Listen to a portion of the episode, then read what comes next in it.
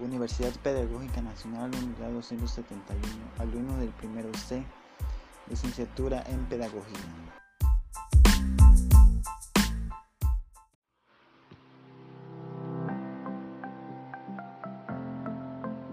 La filosofía es la sabiduría de la perfección del alma humana. Sean bienvenidos todos a nuestros podcasts educativos, Filosofía y Educación. La filosofía es una ciencia que ayuda a cuestionar la tradición y la autoridad.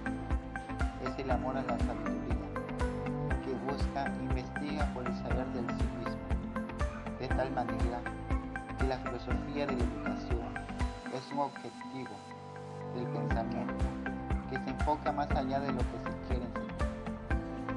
Un ejemplo es John Dewey, fue el primer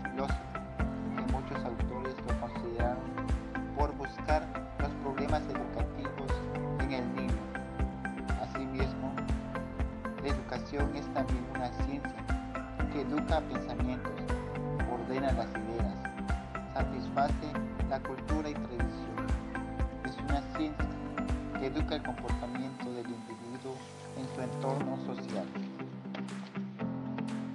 En fin, una de las utilidades es que podemos ordenar nuestras ideas y pensamientos, ya que se necesita saber y entender la respuesta con el fin poder llevar a cabo cierto orden y ciertas ideas para poder expresar.